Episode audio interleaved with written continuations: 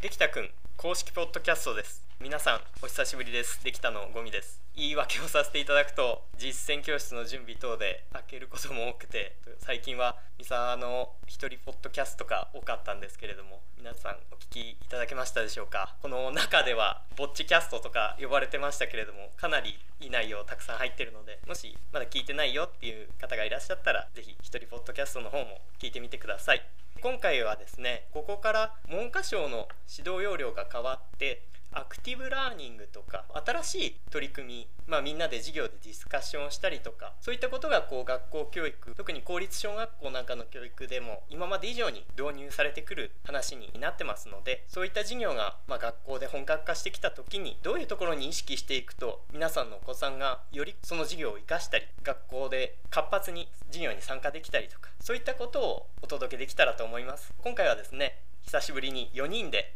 お届けしていきますのでよろしくお願いいたします。よろしくお願いいたします。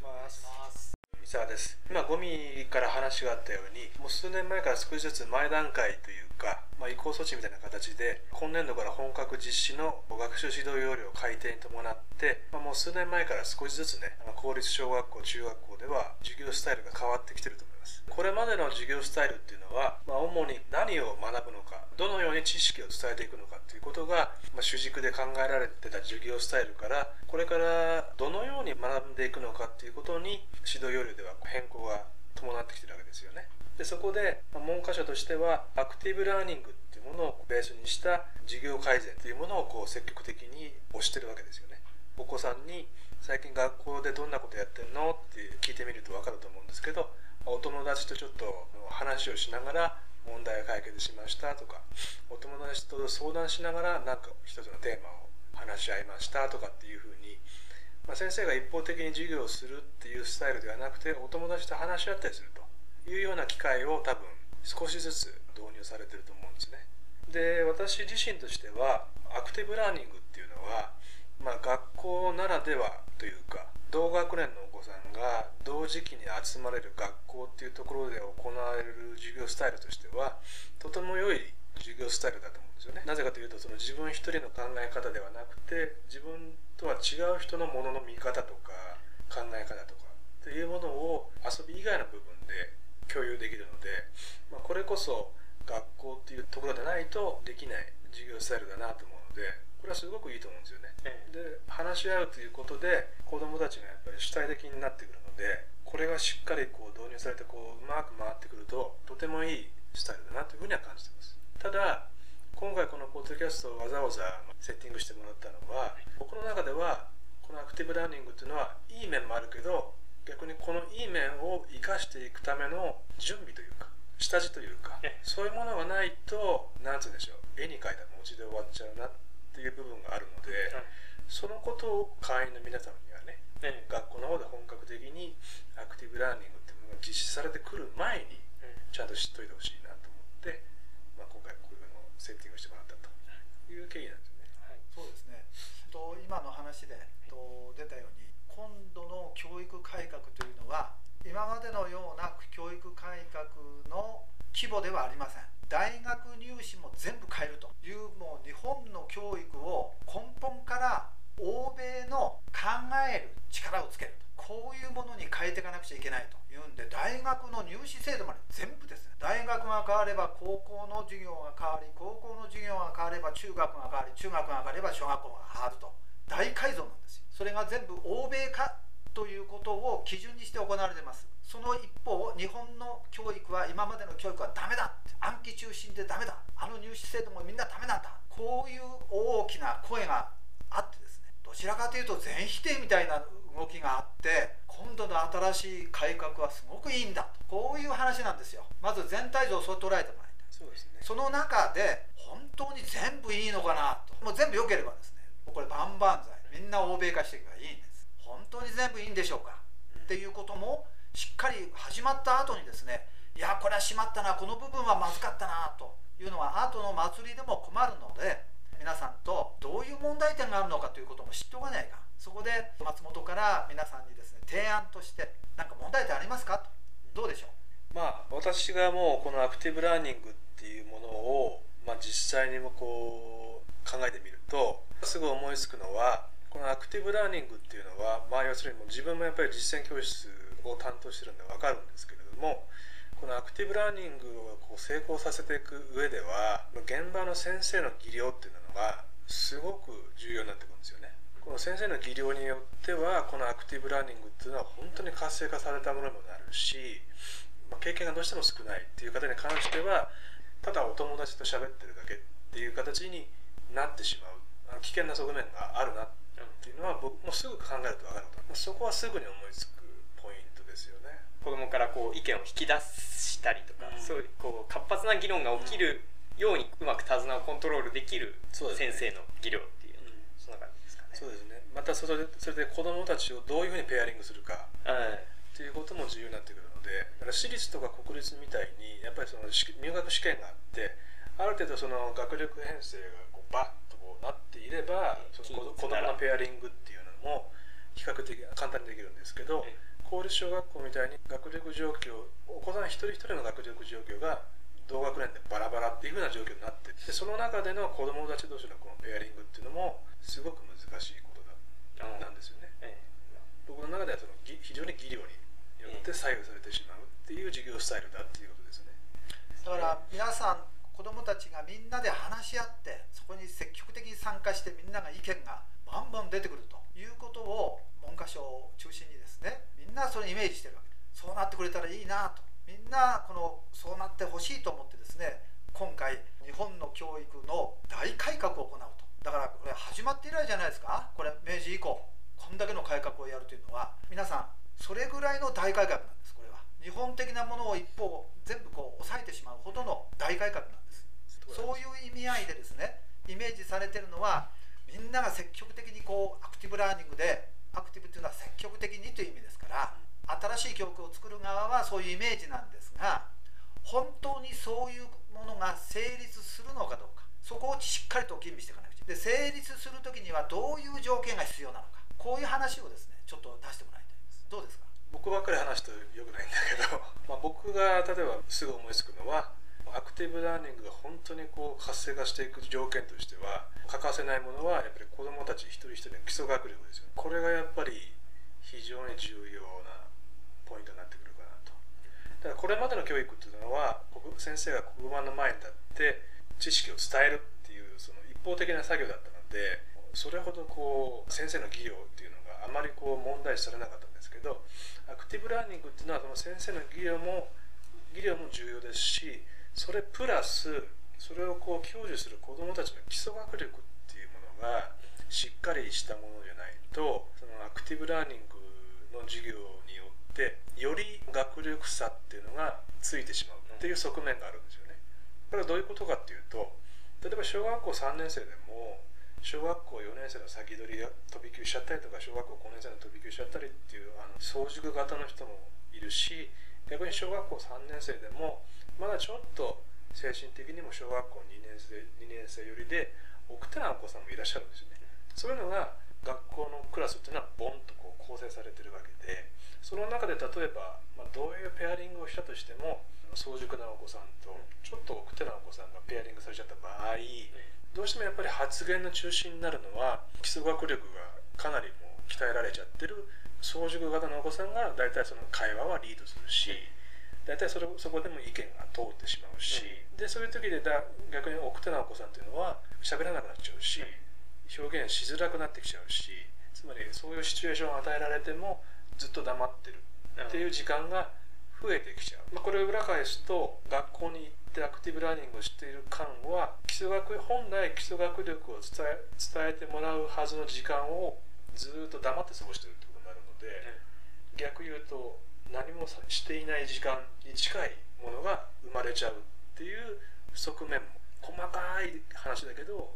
あるんですよね。ありますよね。今あの三沢さんが言われたことは大きなあの問題点だと思うんです。見過ごしてはいけない問題点だと思うんですね。それはお母さんたちが日常例えば45人で集まってお茶を飲みながら話をする時にですね大切なテーマで何か話をした場合ですよ。そういう議論した場合にですね。これはそのことの基礎知識を十分持ってる人と全くそれについて知らない人ではそこの話し合いの中ではほとんどの、えー、主導権を握るのはですねしっかりとした基礎知識がある人がどんどん発言してですね全くそういうことの知識がない人は黙り込むわけです。これは日常生活でも当たり前のことなんですがそういうふうに人が議論するった時にそれについてそのテーマについての基礎知識がない人はですね発言できないわけです。ですから基礎知識というものがですね決定的なですねそれに積極的に関わって発言するためにはどうしても必要なんです、えそれなしではですねこれは小学校の5年生が中心になって話すところに幼稚園の子供が入ってですね知識がない子が入って議論するのと同じことなんです。ですからそういうことがこれから学校の授業という場でそういう時間がどんどんできてくる。ですから自分の子供はそういう中でどういう立ち位置になるんだろうかということを想像していかないかそして学校ではその知識を前もって身につけておくためにこれからの学校の宿題は予習です。それは学校の授業が今言ったテーマで話せるように前もって宿題として予習の宿題が中心になっちゃう。でも予習の宿題をするにはその基礎知識がないと。自分でそれをどんどん予習していけるそんだけの力があればですね。これはもうどの教科もですね先生もいらないぐらいですよ。こういうことが見落とされていないかっていう。それをなしにですねいくら立派なですねイメージばかりを作ってきっとこうなるだろうと。現実は今言ったようなところにあるこのギャップ。自分のお子さんどうでしょう皆さん。皆さんのお子さんはそういう中に入って積極的に議論できるだけの状態にあるでしょうか。ここをしっかりと見ないとこのせっかくいいこのメニューでやっても食べきれません。消化できません食べてこれはごちそうだけあるんだけどいやもう消化不良でお腹を下しちゃいます。だから僕が今回のこの学習指導要領のこう改定で思うこと。がこれは十数年前に行われたゆとり教育っていうのがあったんですよね、うん、子どもたちのやっぱりゆとゆとりを作りたいっていうことで、まあ、そこから週休2日が始まってきたりとかってこともあったんですけどで今回ももう本当にあの頃あのゆとり教育よりももう本当に抜本的にこう根底からこう変えてきてるという中で、まあ、一応その考えてないわけではないと思うんですけど今回もやっぱりどうしてもそこがケアしきれてないなって、まあ、ゆとり教育の時もそうだしどうしても今回もやっぱりケアしきれてないなっていうのはやっぱこう一人一人のこう発達段階っていうのをどのように捉えていくかっていう一人一人のスタートラインの学習っていうのをどういうふうに日々の中で実践していくか一人の今の状況にどこまで一人のニーズに合わせた最適化された学習課題の選定っていうのがやりきれないんじゃないのかなっていうのがアクティブラーニングっていういいものが導入されてるだけにそこもそこもやっぱり十分にケアしきれてないのがちょっと残念かなっていうのが、まあ、正直なところ。だから僕なんかが仕事からその学校の先生とかとも会うことあるんですがその時にやっぱり話を聞いていて感じるのは学校の先生自身もやっぱりそこのその一人一人の発達に合わせるってとこにやりたくてもできない。そういうところにせっかくいいものが入るんだけどそこにもこう力が回っていないっていうのが残念だなっていうのがねあるところ。今までの流れだと目立たなかった部分がよりその一つのクラスの中のまあ得意不得意であったりとかっていうのが今まで以上に目立つシステムになりながらもそこをどう埋めるかっていうところがまだ額入ってない、はい、そんなイメージで僕はね一人一人のスタートラインからの学習っていうのをちゃんと課題を選定してでそれをちゃんとその1日短い時間でもちゃんとコツコツコツコツと続けていけばどういうスタートラインにいるお子さんでも不足がない状況まで基礎学力っていうのは確実に磨か磨かれてきます絶対に。その段階でこのアクティブラーニングっていうものを享受できたらもう楽しくてしょうがないはずなんですよ。でもどうしてもメインがアクティブラーニングとかなんとか課題を消化するってことに意識がいってしまってお子さん一人一人のスタートラインからの学習っていう。最適化にいかないっていうのはね非常にもったいないっていう感じなんですよ。今回のあの改革の全体像というのが欧米の優れたものを取り入れるこういうとこにあるわけ。ですそう考える力を養おうと一方先ほど言ったことの繰り返しになりますが日本で行われてた今までの学習は暗記中心だと。知識偏重だと。だからこれはもうダメだ。全部そっち側に右じゃなければ全部左だと。こういうような議論になりがちな部分はあるんです。確かに。だから注意しましょうと。やっぱりよく冷静にならなきゃいけませんよっていう話なんです今日の。その中で欧米のものを全部模するという形になりますから私から見れば結果は見えてるわけ。欧米のようになるわけですから欧米の優れたところというのは天才が生まれてくるんですよ。できる人はどんどんできます。びっくりするような天才が生まれます。でも平均的にですね日本が優れていた今までの良さというのは日本国民の学力はですね平均的にですねどの国民に比べても高かった。わけです平均値ですよ。これが高いからですね労働者としての質が高いわけです。平均的に。字が読めないなどですね人はほとんどいないんですよ日本では。これ江戸時代からもうそういうような国なんですだから欧米人が来た時にびっくりしたわけですお百姓さんでも勉強したがる。こういう国は珍しい。ですからみんなが基礎学力があるこれが今度は欧米型にするんですから結果はっきりしてますよ。欧米見りゃいいんですよ。欧米を導入するんですが欧米がどうなってるか見ればそれが結果です。天才型のものが出てくる。でも今言ったように発言がそういうことできないもの。は置いてきぼりを予習ができない。わからないんだ予習やっても。で授業行くとみんながもうそれそれを元にしてからバンバンバンバン話し合う。ついていけない。置いてきぼりを食います。平均値は下がります。でも天才生まれますよ。確かにですねあることに秀でる天才っていうのは欧米型の教育を取り入れるわけですから生まれるんですよ。さあここで考えなくちゃいけないのは皆さんのお子さんはそういう教育が行われた時本当にどこに自分の子供が位置してるかを考えない我が子がどこに位置してるのか。そうしないとですねこれを取り入れたはいいけども大きな津波に流されちゃうっていうことも起こりうるかもしれません。そうですね。松本が言うところのその欧米的な学習っていうのは、まあ、要するに主体的な学びになってるかとそれが対話的な学びになってるのか、あ、るいはそれが深い学びにつながってるかとこういうことをやっぱり欧米の方では大切にしてるんじゃないかなと思うんですよね。でそれはやっぱりこれ今回の指導要領の変更で、まあ、この点はやっぱり重視していると。でこういうふうにやっぱり世間はこう変わってきていて、まあ、大学入試も変わるっていうふうにも根底から変わると。つまり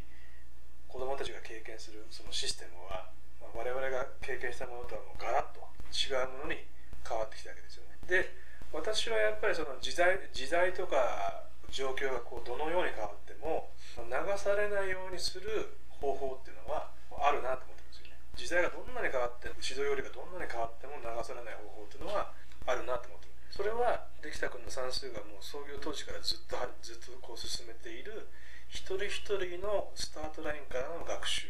一人一人の課題を正確にできるだけその子に合ったものを提供していく。より最適化された学習っていうのを子どもたち一人一人にこう提供していくことができれば必ずその子たちは能力開発ができるっていうふうに私は考えてるんですね。だから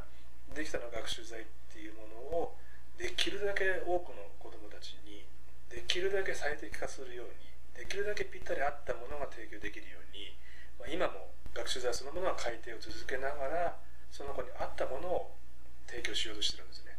ですから全ての教育をその塾とか家庭教師とかあの学校とかに全てこうお任せってしてしまうんではなくて基礎学力の育成っていうものに関してはこう自分たちで考えていくっていうその子どもたちだけではなくお父さんお母さんも主体的に我が子に今必要なものって何だろうっていうふうに自分たちで考え働きかけていくっていうことができれば私は左右されずに済むかなと。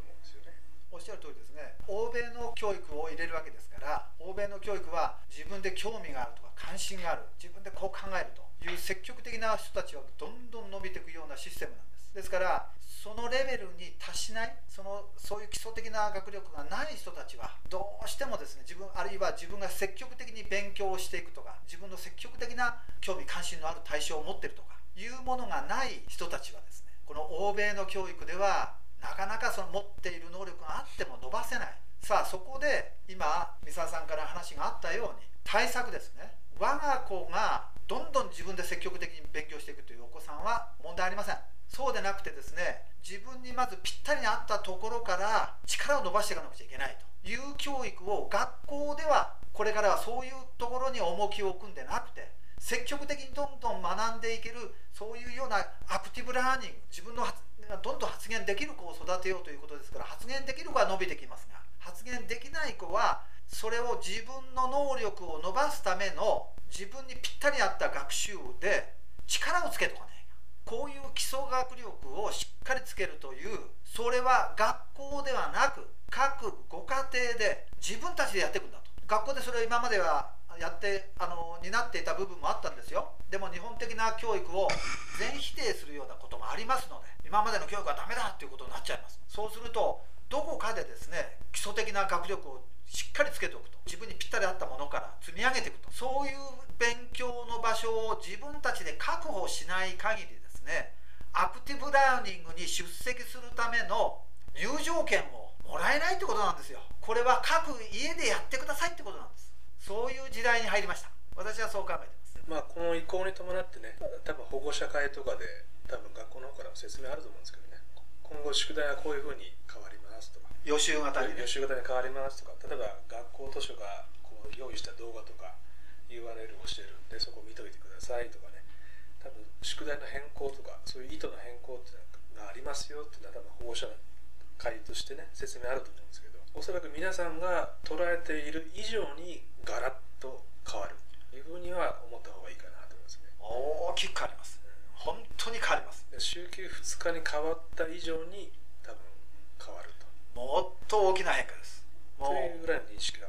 欧米化するってことです。ガラッと変それだけの大転換が起きてきますからそのいい面も悪い面も当然起きてくるわけです。今日はちょっと問題点になるだろうということを大きくくくって話をしました。その対策についても自分たちで補っていかなきゃいけない部分があるんだよと。全部学校にお任せってわけにいかなくないいかなくなったと。それを自分たちで補えばこれはいい相乗効果が出ますけどもそれがない場合は津波に流されるお子さんが出てくると。こういうような話だったと思います。このテーマは深いもんですからこれからまた皆さんと話していくっていかがですか？いいと思いますね。そうですね。今のだとこうまず問題点がしっかり浮き彫りに明確になったのでではここから具体的にどうしていったらいいのかそういうのを次回以降皆さんにお届けできたら感じですね。はい、ありがとうございます。じゃあ、はい、今日はそういうところでよろしいでしょう？はい、はい、では今日も最後までお付き合いいただきありがとうございました。ありがとうございました。また次回よろしくお願いいたします。失礼いたします